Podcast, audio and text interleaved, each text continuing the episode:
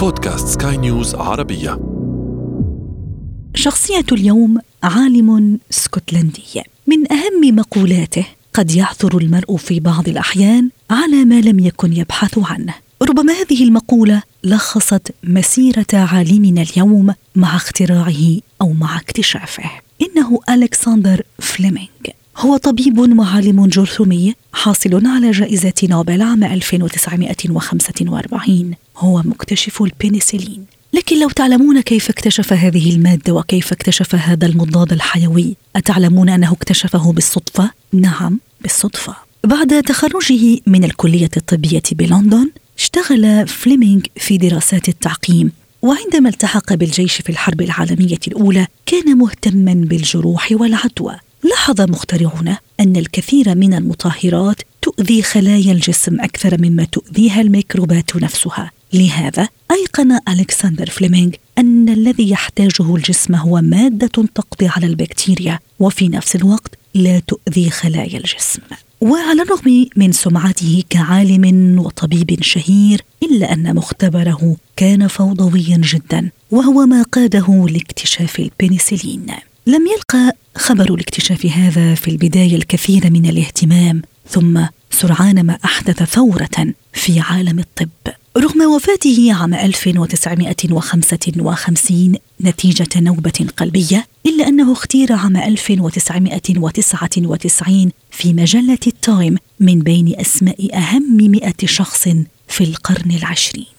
في حياة ألكسندر فليمينغ زوجتان الأولى كانت ممرضة تدعى سارة. أنجب طفله الوحيد منها روبرت الذي أصبح فيما بعد طبيبا.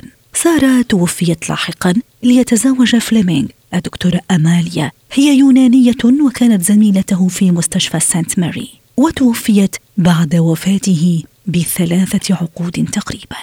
لن أطيل عليكم وأدعوكم لمتابعة حلقة اليوم عن ألكسندر فليمينغ هذا أنا هذا أنا. نحن الآن في ريف لوخفيلد في اسكتلندا. شهر أغسطس من عام 1881 بالكاد في يومه السادس. بمعنى نحن في السادس من أغسطس من عام 1881 في هذا الريف حيث يسكن المزارعان هيو وغريس فليمينغ يرزقان بابنهما ألكسندر. ألكسندر هو ليس وحيد والديه في الحقيقة هو أحد إخوته الثمانية. في أربعة منهم هم غير أشقاء من زواج والده الأول. بمعنى والده كان متزوج قبل ثم تزوج من والدته. يكبر ألكسندر ويلتحق بالمدرسة. شأنه في ذلك شأن كل الأطفال في مثل هذه السن. ثم انتقل ألكسندر إلى لندن عام 1895 حيث عاش هناك مع أخيه الأكبر توماس.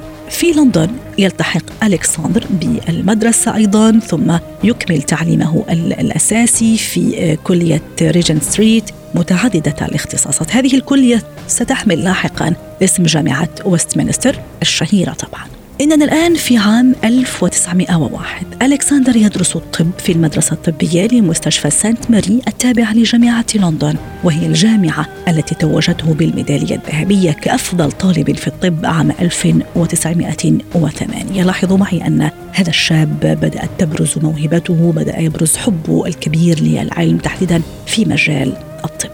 ألكسندر في ذروة طموحه وفي ذروة نجاحاته كان يحلم بأن يصبح جراح بل هو يخطط لأن يصبح كذلك إلا أن وظيفته المؤقتة في قسم اللقاحات في مستشفى سانت ماري غيرت طريقه نحو علم الجراثيم وهو المجال الجديد في هذا العصر الذي نحن فيه. نحن نتكلم عن عن عام 1908 أحيانا صدف قد تغير مجرى حياتنا وقد تغير أيضا قراراتنا المصيرية. كما حدث مع ألكسندر فليمينغ هو الآن يبحث ويدقق ويطور من مهاراته في مجال البحث العلمي تحت قيادة عالم الأحياء الدقيقة السير ألمروث إدوارد رايت. وصلنا إلى عام 1914 والحرب العالمية الأولى في أوجها في هذه الفترة. ألكسندر فليمينغ كان قد انضم في وقت سابق للفيلق الطبي في الجيش الملكي واكتشف أن السبب الرئيسي لموت العديد من الجنود الجرحى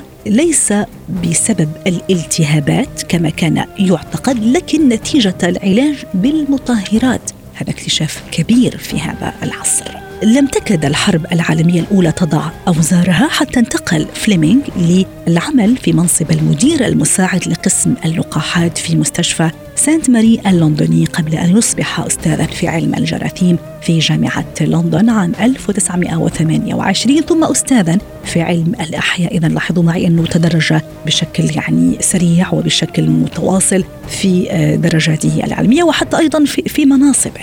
عام 1928 يبلغ شهره التاسع بمعنى نحن الآن في شهر سبتمبر من عام 1928 ألكسندر الذي يسكنه حب المختبرات وحب الاكتشاف يعود مرة أخرى إلى مختبره هو كان في إجازة عائلية ثم عاد بعد انقضاء هذه الإجازة إلى عالمه الخاص وعالمه الجميل الذي يعشقه وهو المختبر. تصوروا معي لم يكن مختبر مرتب بل كان مختبر فوضوي يعني فيه الكثير من الفوضى الفوضى التي تسكن هذا المختبر من معدات من أجهزة من مواد وما إلى ذلك. وأثناء غيابه عن المختبر وهو يقضي إجازته اعتار إحدى جنبات هذا المختبر العفن.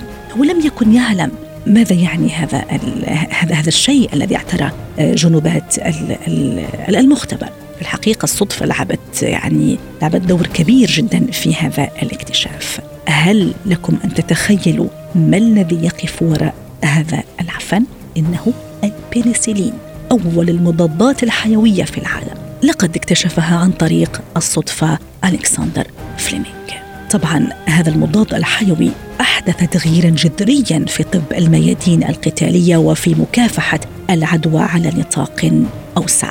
في عام 1946 فليمينغ منح لقب الفارس وأيضا حصل على جائزة نوبل للطب نظير اكتشافه للبنسلين. ثم لم يمضي عام حتى أصبح فليمينغ رئيسا لقسم اللقاحات في مستشفى سانت ماري. فيما شغل بعد ذلك منصب رئيس جمعية الأحياء الدقيقه العامه وسمي أيضا عميدا في جامعة إدنبرا. مرة أخرى النجاحات حليفة هذا العالم المثابر وهذا العالم المجتهد.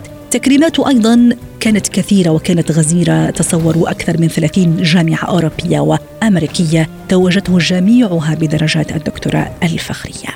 في عام 1955 تحديدا في الحادي عشر من شهر مارس فجأة ألكسندر فليمينغ تفاجئه وتباغته نوبة قلبية أنهت حياته. كان قد بلغ من العمر 74 عاما. توفي وهو محاط بزوجته الثانية هي طبيبة يونانية. في الحقيقة تدعى أماليا فورياكس وبذلك انتهت حياة هذا العالم الكبير الذي التحق برفيقة دربه الأولى ووالدة ابنه الوحيد روبرت هي الممرضة الإيرلندية سارة ماريون.